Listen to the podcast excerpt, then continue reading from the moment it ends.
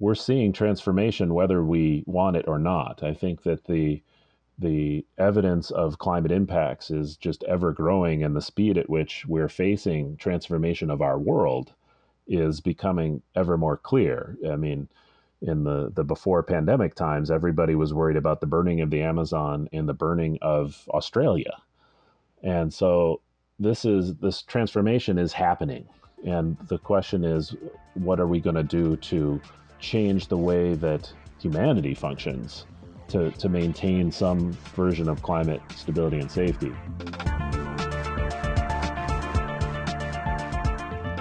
Welcome to the Ecopolitics Podcast, Season 2 Global Ecopolitics.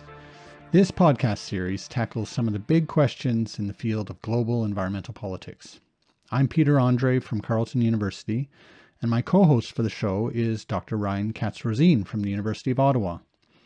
In this episode, Ryan will be speaking with Dr. Matthew Hoffmann, Professor of Political Science at the University of Toronto, and with Dr. Steven Bernstein, Distinguished Professor of Global Environmental and Sustainability Governance at the University of Toronto. Both co direct the Environmental Governance Lab at the Munk School of Global Affairs and Public Policy, along with Dr. Teresa Kramarz. We'll be talking about a few key concepts today in this episode related to the study of environmental politics and climate change governance in particular, including ideas like the global commons, decarbonization, and the idea of lock in or carbon lock in. Matt and Steven recently co authored an article in the journal Nature Climate Change called Climate Politics Metaphors and the Fractal Carbon Trap. It offers a really good foundation for the discussion we're going to have today. This episode was first recorded in August of 2020 and included in season one of the Ecopolitics podcast. We thought the content was so important for our second season on global ecopolitics that we decided to revisit the conversation for season two. Okay, so I'm going to dive right in here, guys, um, and ask you a question about uh, a term we hear a lot about in the study of environmental politics, and that is the commons, or in some cases, we hear about common pool resources. Uh, and some of the listeners on this show might be familiar with the idea of the tragedy of the commons, or perhaps they've heard of that term. Um, so I want to take a step back and ask one of you, maybe Matt, if you don't mind, uh, to help us kind of define what a commons is in the first place and how that idea relates to the study of environmental politics. So the, the commons is the idea that that you have shared resources, and whether we're talking about common pool resources or public goods, essentially you have a group of people that are sharing resources. And there's technical definitions about who can use the resources, and if someone uses the resources, does that um, deplete them or not? But I think the the general idea is that you have something that's shared in common, and when it's applied to climate change what people are really talking about there, if they say, you know, climate change is a problem of the global commons or as a common pool of resource, it's this notion that in order to have a stable climate, everybody has to contribute action to making that possible. And one of the best ways to, I think, illustrate that is this notion of the carbon budget that people might have seen in the news. So, with the carbon budget, scientists have essentially calculated how much carbon dioxide humanity can pump into the atmosphere and maintain a stable climate and sort of stay within relatively safe levels. Although, what we're seeing these days with climate impacts is that we might already be exceeding some of those safe levels. But essentially, that carbon budget, therefore, is the collective or common resource for all of humanity.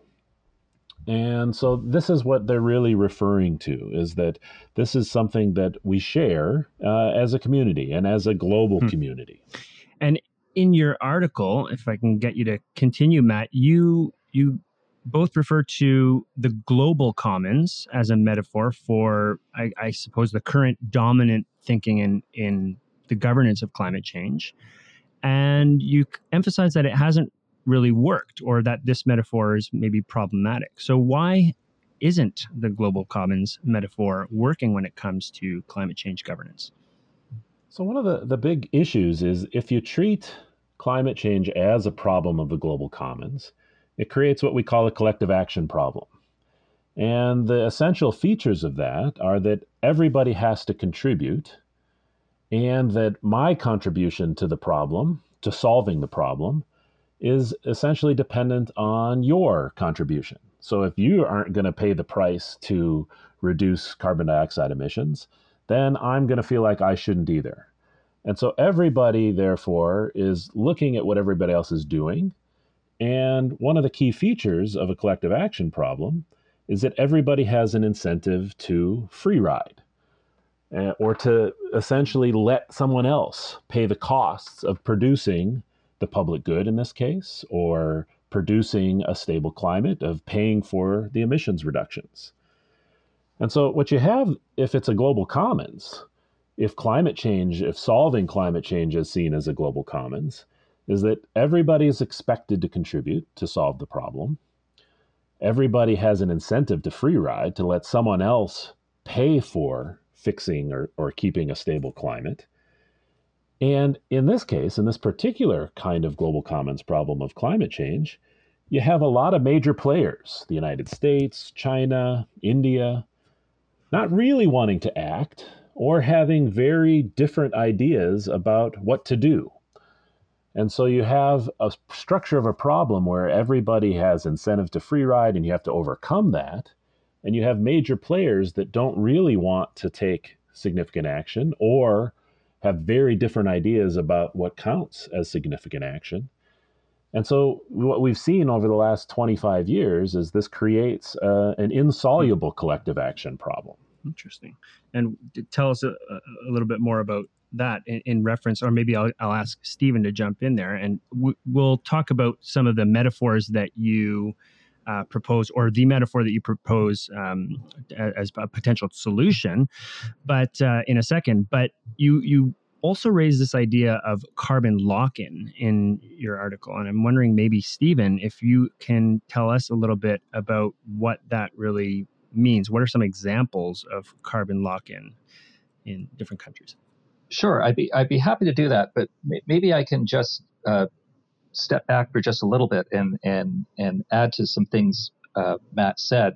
Sure. Um, I, I, think that he uh, uh, really nicely laid out this this thinking about uh, thinking about a, a, stable climate as as a kind of global commons problem. Um, and I, I, think that one of the things that you know we discuss in the article is that uh, this metaphor of a commons is a very powerful metaphor that is quite useful for hmm. lots of different international problems. And um, we talk about uh, sort of in a very you know specific way, say something like uh, you know fish stocks um, that have this attribute of commons. You know, people have access to them, but you know you can deplete them. Um, and we think about it even in areas like international trade about this problem of free riding. And you know, if one country doesn't lower their tariffs, then another country is is uh, uh, or cheating, you know, and other countries will not want to do it, and so on. And what Matt mm-hmm. laid out is the political difficulties with climate change, in particular, um, of thinking about the problem in this way and getting countries to, to solve it because there's all these questions about who's responsible, who is to blame, what's the just solution. Countries uh, are worried if they contribute, another country won't, and they'll be taken advantage of, and so on. But moving now to your question about about lock-in, um, one of the big things that motivated us was that not only is it really difficult if we think about the problem like a commons, whereas other problems, it's kind of good to think about them that way and think about how to get cooperation. Um, but the very nature of climate change, uh, of human induced climate change, is that the commons doesn't help us very much in thinking about um, the, the, the a, a, productive way in which hmm. to actually address the underlying problem. And that leads to your question about lock-in. Um, mm If we think about the the what causes carbon lock-in, it's not that states sort of at some point in history decided that they were going to be, you know, locked into the use of, of, of fossil fuels or of, of uh, you know, this kind of, of, of energy. Um, it's something that occurred because you know, the internal combustion engine and discovering, uh, you know, lots of oil reserves and different ways to produce energy and, and coal and so on that were um, that were very carbon intensive. And economies were built around these things. Cultural practices you know the the sort of power and development of states are, are built around them and our own behaviors and our attachment to things like cars and so on and so forth. So there are multiple systems that and behaviors that are locked into the use of carbon. And so when we think about ways to address climate change as opposed to thinking of states are just going to decide to cooperate or not to deal with it what we're actually talking about is how to um, overcome carbon lock-in or transform mm-hmm. away from carbon lock-in, and and that requires um, lots of different things to happen, not just states deciding that that's what they're going to do. Hmm. I, I, think if I understand correctly, you suggest that the commons metaphor kind of leads to a particular focus on emissions reductions as opposed to decarbonization, which in, in contrast gets at that issue of, of carbon lock-in. Is that a fair analysis? Is that a fair comparison? Yes, I think that's uh, a good way to put it. Um, and I think, and actually, I will attribute this this, this, to Matt because it's his uh, was you know uh, way of thinking about it, which I think makes a lot of sense. Which is emission reductions are a symptom, um, and uh, decarbonization is is sort of the underlying problem and and gets much more at like yes obviously emissions are a, a direct uh, emissions of, of greenhouse gases are, are a direct cause of climate change. Um, but the changes we need aren't simply reducing those emissions it's changing the systems and practices um, that are leading to those emissions. So then you you turn to in your article and you introduce this idea of the global fractal um, as a new metaphor, uh, and and I think you position this as as a, a, different metaphor, a different way of thinking about this challenge, thinking about the challenge of decarbonization rather than just sort of uh, this you know collective action dilemma about who's going to uh, uh, uh, reduce emissions and why should I reduce emissions if, if that other you know country X, Y, and Z aren't reducing their emissions. Um, what can you can you tell i mean that's an interesting concept this idea of the fractal. Where did where did this idea come from and what does that really get at this metaphor of the global fractal? And i'll turn that back to you matt. Yeah and so if you start if you change your your focus from thinking about emissions reductions to thinking about decarbonization one of the things that you immediately recognize is that lock in, carbon lock in, which, by the way, was developed by a sociologist named uh, Gregory Unruh, this concept.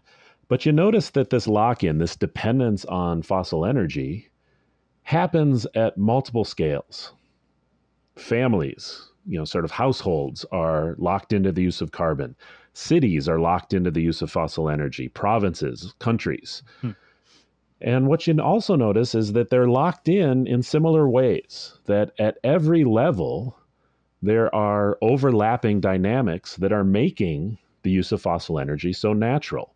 It's about cultural dynamics, it's about political, social, technological, economic. All of these different forces are overlapping, overlapping and reinforcing the use of fossil energy.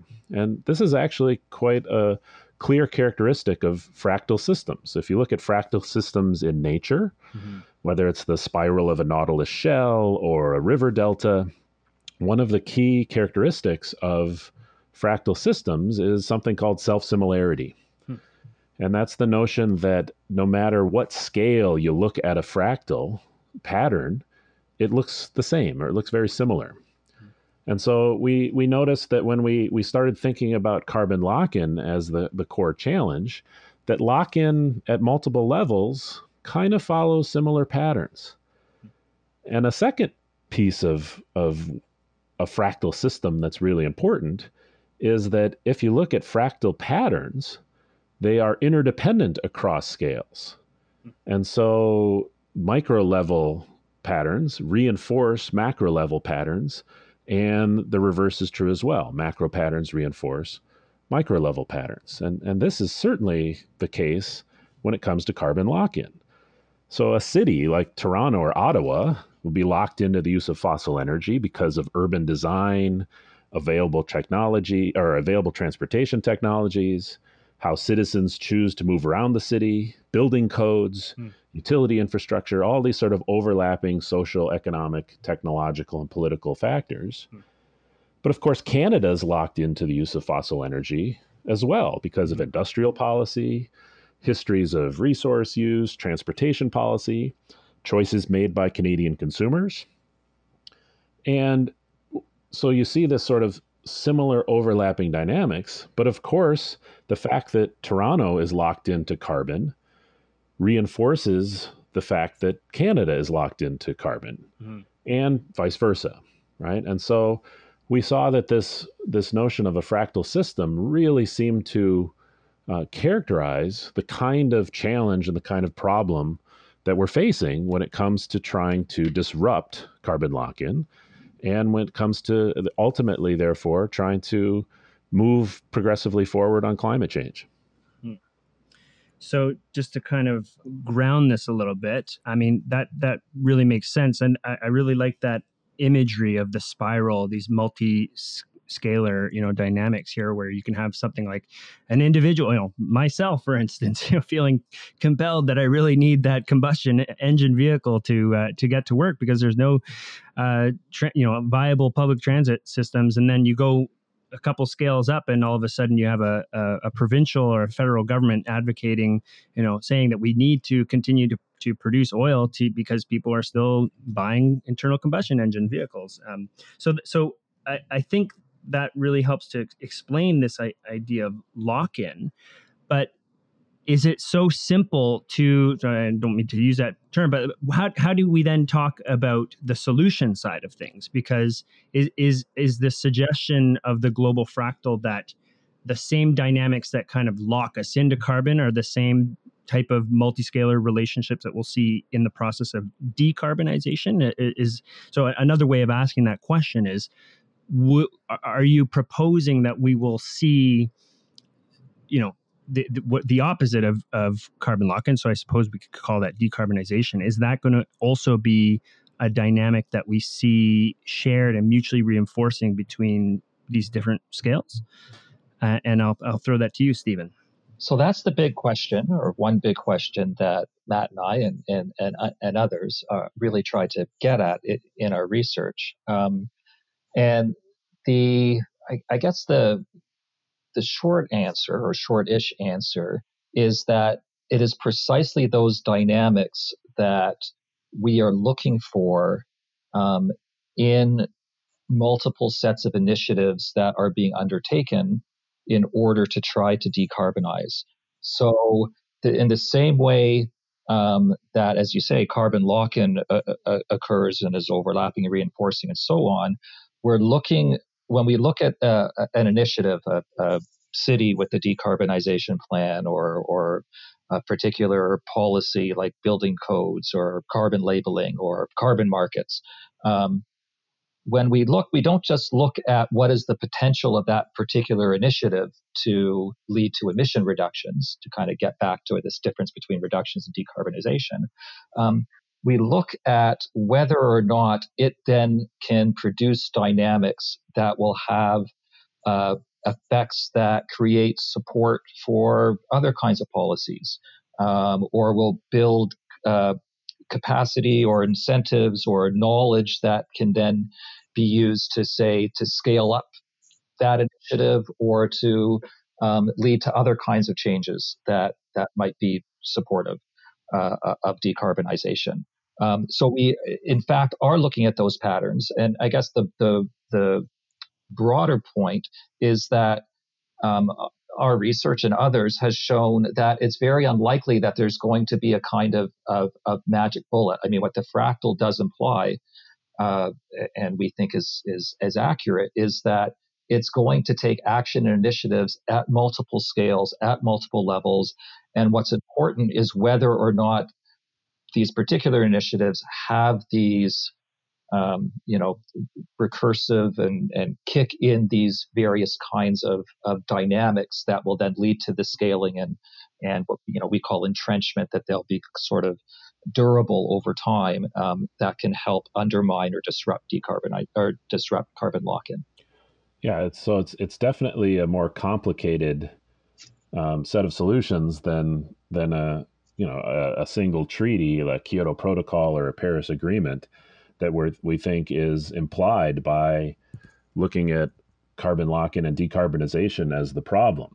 But this is also where the, the global fractal is a, we think, useful metaphor um, if it's if those dynamics are right. If if these levels are also interdependent, it's not just the lock-in that's interdependent, sort of reinforcing. Where we sort of hypothesize or, or have a conjecture that the interdependence that is locking us into fossil energy can actually be used to to work for us to work for decarbonization. Hmm. So, in other words, if you decarbonize Toronto, um, if you're able to put in place the kind of initiatives that Steven was talking about to to seriously reduce the dependence on fossil energy in Toronto or Ottawa, that is going to alter what carbon lock-in looks like for the whole country of Canada. Mm-hmm. And so that interdependence it can be used not just to to lock systems in, but it also could potentially be used to spread disruption. What Steven was talking about there in terms of of scaling and, and entrenchment is the disruption to carbon lock in hmm. could spread through a global fractal as well. Right. That's a really interesting idea. And I, have one other way of referring to that challenge, or I've, I've seen this on social media, but um, the idea that, you know, exponential growth in consumption of, of, fossil fuels in particular has kind of gotten us into this mess. But uh, a, a, perhaps a more a hopeful way of thinking about getting out of the mess is that we will hopefully see exponential growth in the kinds of solutions and and uh, ways of dealing with with um, carbon lock-in. Uh, I do want to sh- shift directions a little bit here um, to well to get back to this issue of the interlocking scales and and maybe you don't well i'm curious to hear your answer on this in particular matt and i know you've written about this a little bit on on social media but we have discussed with some of the other guests on this podcast the relationship between individual forms of action on climate change and collective scale action or regulatory action. Um, and i know that's not exactly what you're getting at with the with this different you know scales of action in, in terms of the the fractal but does that re- debate relate at all to the fractal lens of, of uh, decarbonization? Are we is there is there a role for the individual? Are they you know is the individual uh, a, a, a scalar sort of level involved in the in the uh, global fractal I think it certainly can be. Um, but I think that one thing that the fractal lens kind of reveals is really the connectedness and and that we need to get beyond the sort of either or and really think about the connectedness of individual and structural action. Hmm. So if you decide to take individual action, is it disrupting the carbon lock-in in your own life in, in any sort of way? Is it reducing the dependence of your household on on fossil energy sometimes yes sometimes marginally and but even more important is it possible to see how it can catalyze even in a small way disruption of carbon lock-in in broader systems hmm. and even sometimes and this is where some of these debates uh, uh, can get problematic because they sort of sometimes veer towards purity debates. Yeah. But they also i think unless you start to think about connections, you also don't realize that sometimes action, and this is something that our research reveals, that sometimes actions taken with the best of intentions to decarbonize or, or reduce emissions in one place can actually end up um, reinforcing carbon lock in in other levels. Mm-hmm. And so you want to be the, the fractal forces, forces you to think about those kind of connections, mm-hmm, mm-hmm. right? And so, I mean, natural gas is a, this isn't about individuals, but natural gas is a great example of this. Hmm. If we got rid of all coal fired power plants in North America and switched everything to natural gas, we would reduce emissions. But that actually might end up reinforcing and strengthening the broader carbon lock in in our continental energy systems, which might make it even more difficult to mm. decarbonize and act on climate change. Mm. And I think people need to think about this at the individual level as well, to be thinking about connections. Mm-hmm, mm-hmm. Um, what does it, what is it disrupting, and what is it reinforcing? If I take action to insulate my home more, or if I change my light bulbs, or or fly less, mm-hmm. right? And you know, most of those things are are good but marginal actions to take. But I think that thinking about the connections is a way to get beyond the sort of it's all about individual action and consumer behavior. Right. And we can't do anything, so everybody should just do whatever they want. My reading certainly was that this offers a nice window into the idea of you know mutually enforcing behaviors at different scales and that you know we can't just pin all our hopes on changes at the level of individual consumption but that uh, we need to talk about the the interconnectedness between these different scales and and you know it's a good way to put it in terms of making sure that it's not just about one scale or one level of action, but bringing these forms of action to up other scales, upscaling action, if you will. Yeah. Um, Okay, so so I want to also get to uh, uh, another question that popped up in, when I was reading your article, which is about the you know how specific we're we're going to be about the the idea of decarbonization, and I uh, I raise this because uh, I've recently read a book by Mark Jaccard, who's a colleague of ours at Simon Fraser University, who I'm sure you're both familiar with, uh, and he has he has sort of claimed that fossil fuels that that it's a bit of a myth uh, and maybe he's being a little provocative but he does have a, a book titled sustainable fossil fuels so may, maybe not so much but he's saying it's a it's a myth that we need to entirely get rid of fossil fuels that we need to keep every last drop of fossil fuel within within the earth's crust to you know have a stable climate. And he's essentially saying he's not, you know, in favor of, of fossil fuels, uh, you know, wanton burning of them, but he's he's suggesting that the the real issue is about how they relate within the the broader techno technological sphere. So if you have a technology like coal, uh, a coal fired power plant that is paired with carbon capture and sequestration, that if you if this system works as it's supposed to, and you have uh, the carbon being scrubbed out of this coal and being buried, that the net impact is essentially carbon neutral. So I think he's he's talking about the the the need to focus on to include a, a, you know a suite of energy technologies, including fossil fuels, is so long as they're paired with these sort of techno fixes which can allow us to to maintain carbon neutrality. So that's a long way of asking, Steven. I'll turn this to you do we you know is there is there a role for fossil fuels some limited amount of fossil fuels in a decarbonized world? Or do we really need to start thinking about how we're literally going to keep every last drop of fossil fuels maybe not today or maybe not in the next five ten years but eventually see a world where we are not digging any of this stuff up and burning it so thank you, Ryan, for turning to me for the very simple question. um, and you know, Mark Jaccard's a very smart guy, um, and and and these are challenging arguments. So I I, I guess I, I, am I feel like I this might be a bit of sidestepping it, but it, it's maybe a slightly different way of, of, of looking at it. So I think there's a couple of things to keep in mind.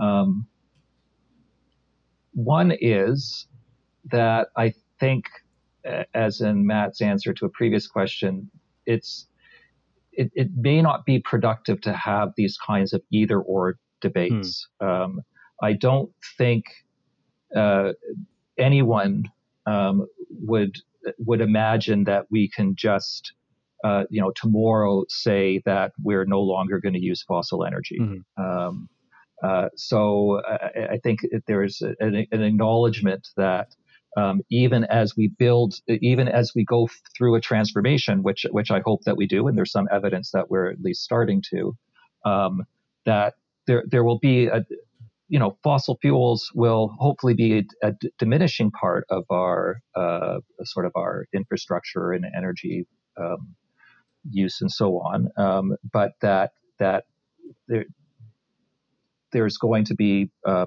you know a, a, various amount of time when when th- they'll be part of the mix. Um, but to kind of switch the discussion just a little bit, there's a couple of important things to take in mind, which is where maybe I don't quite agree mm. with with uh, Jaccard. Mm. So the first is is that um, time is running out, mm. and I think that there is a, a, danger in framing the discussion in in the way that he does uh, to sort of say, well, then you know the, the policy response is, oh, well, okay, they're always going to be here, so um, you know, let's not panic, let's not uh, sort of have these sort of radical solutions, everything in the ground. That's that's misplaced. Mm. Um, when I think that that the science tells us that indeed quick, very, very rapid in, in historical terms, transformation is needed. And we're just naive. It doesn't matter what we think and whether we have these debates or not. The science tells us climate change will occur, and it's occurring at a very, very rapid pace. Mm. The second thing um, that I think is important to keep in mind is that these kinds of discussions then tend to lead to, well, what do we have to do then? And I think that's one of the areas in which uh, Matt, the, the, work that Matt and I are doing, tries to change that discussion from here's a suite of policies uh, that we have, you know, we have to have a carbon price. We have to reduce emissions by this much. Companies should do this. So, you know, yeah. um, countries should do that. And laying out, and here's the carbon budget. And so by 2050, we need to do this, and so on and so forth. It's not that that stuff isn't helpful or accurate in terms of if we did that, it would lead to the kinds of world that we want. Um, our work goes from the opposite perspective. So whether or not Mark is right or not, mm-hmm. that carbon sequestration would work, um, which you know the evidence so far is that certainly not on the scales that he's talking about mm-hmm. doesn't work. Mm-hmm. Um, it switches it to say, what do we need to do to intervene in the system in order to get the transformation going that needs to happen. Mm.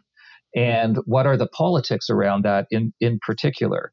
Um, what are the changes? What what kinds of things are leading to the kinds of changes that are necessary? So rather than having a, a abstract debate about whether carbon sequestration is going to work, we would say, what do we need to do to start transitioning um, away from fossil energy, hmm. and um, and to get support for if if the kinds if the if you know there's still going to be need for coal, well, to get the kind of support and money and investment um, that would either uh, you know that that would that would be required in order to do the kinds of things that um, Mark thinks might be necessary in terms of if there mm-hmm. if, if fossil energy remains remains part of the mix. And that's why we look at the politics, you know, of coalitions, of kind of normalizing how you gain support, how you gain capacity um, in all kinds of different areas. And we think the fractal is is useful for that hmm. purpose. Yeah. I, I, won't leave Steven hanging on this one because mm-hmm. uh, I, I agree with him. Uh, I'm I'm really and I mean preface this by saying I'm not a sort of expert on the economics of CCS, mm. But I'm wary of quote unquote solutions that promise we'll be okay without transformation. Mm. Because if if global scientists, climate scientists are correct, and we really need 80% reductions in emissions and essentially to be fully decarbonized by by mid-century, uh, I worry what these kind of bridge type solutions that say we can keep doing what we're doing if we do this other technological thing. Mm. Or we're going to do this other, we're going to keep doing what we're doing, but we'll do it with a slightly lower emissions uh, fossil fuel energy. My worry is always do those, or the, the litmus test I, I think of is do taking those solutions or you or following those solutions do they make it easier or harder mm to generate and pursue transformation, mm. the kind of transformation we need in our energy systems, tra- transportation systems, societies, really, mm. because we do need um, some f- fairly significant transformation. Mm. And and the second point I'll make is that a, a lot of these are solutions that are essentially maintaining status the status quo or, or supporting the status quo. And there's a, lot of reasons to not support the status quo along the some of these for some of these technologies, regardless of climate change. Hmm, yeah. yeah. The coal industry is is is not great for labor, for other environmental issues, hmm. for other health issues. Similarly, a lot of the fossil fuel industry is not great for societal equity, for justice, for issues of, of race and uh, damage to indigenous communities.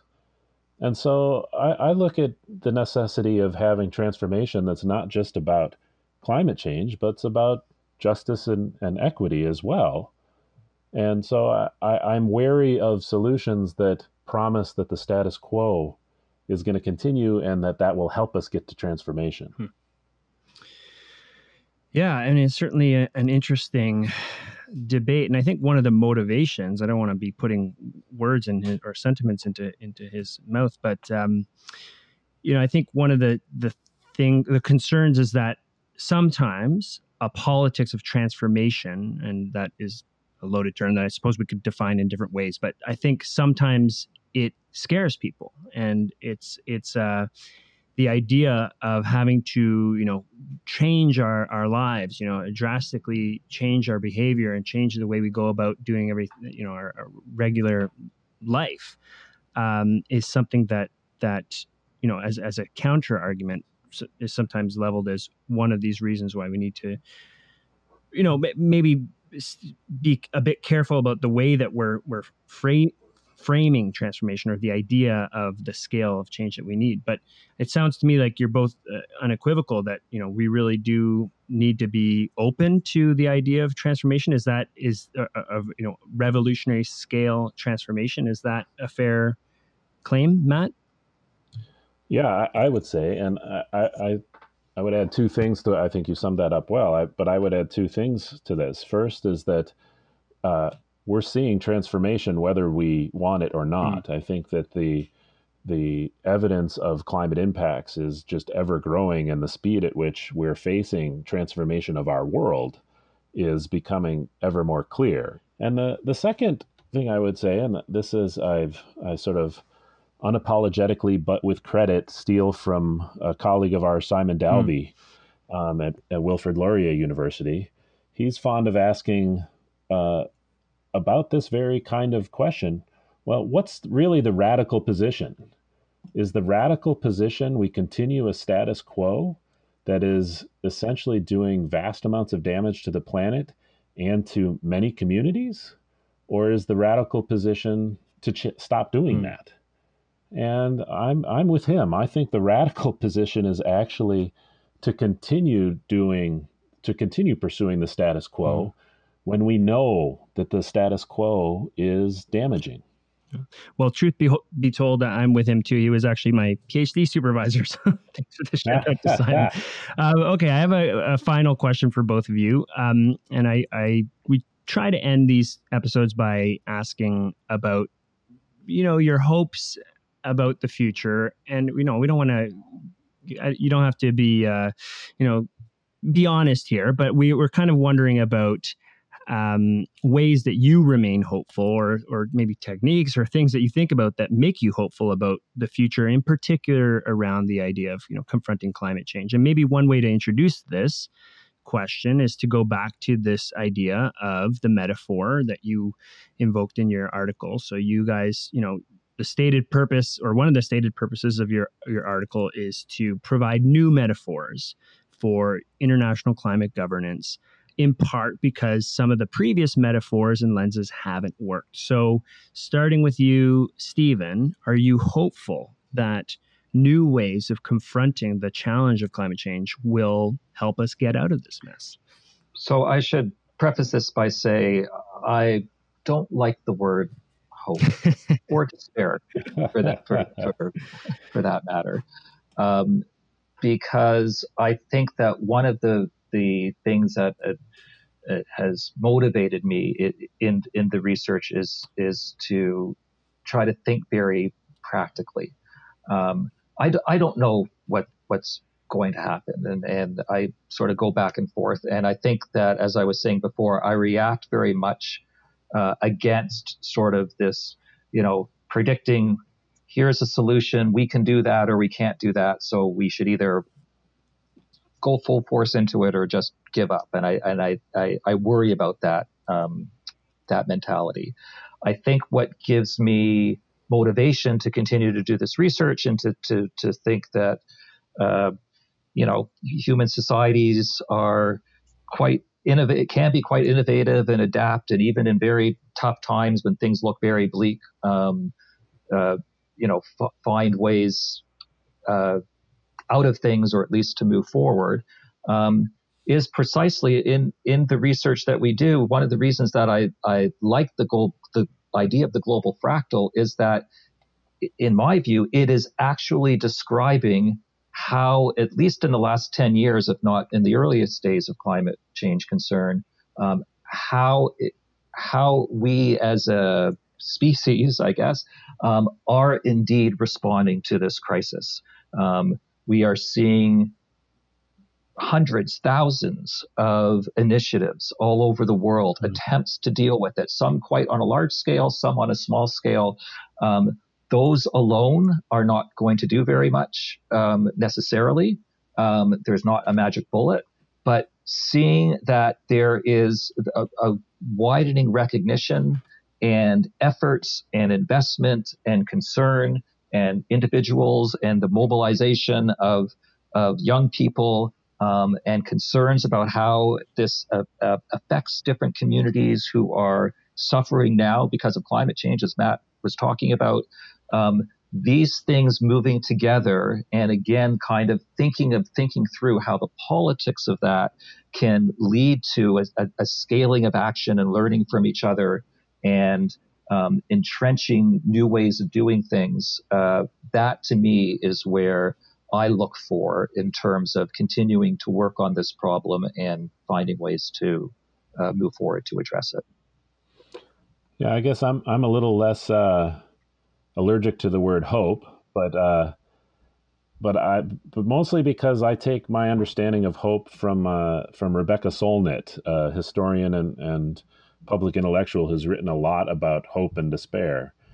Because what she talks about hope is the uncertainty of what's going to happen, of sort of embracing uncertainty.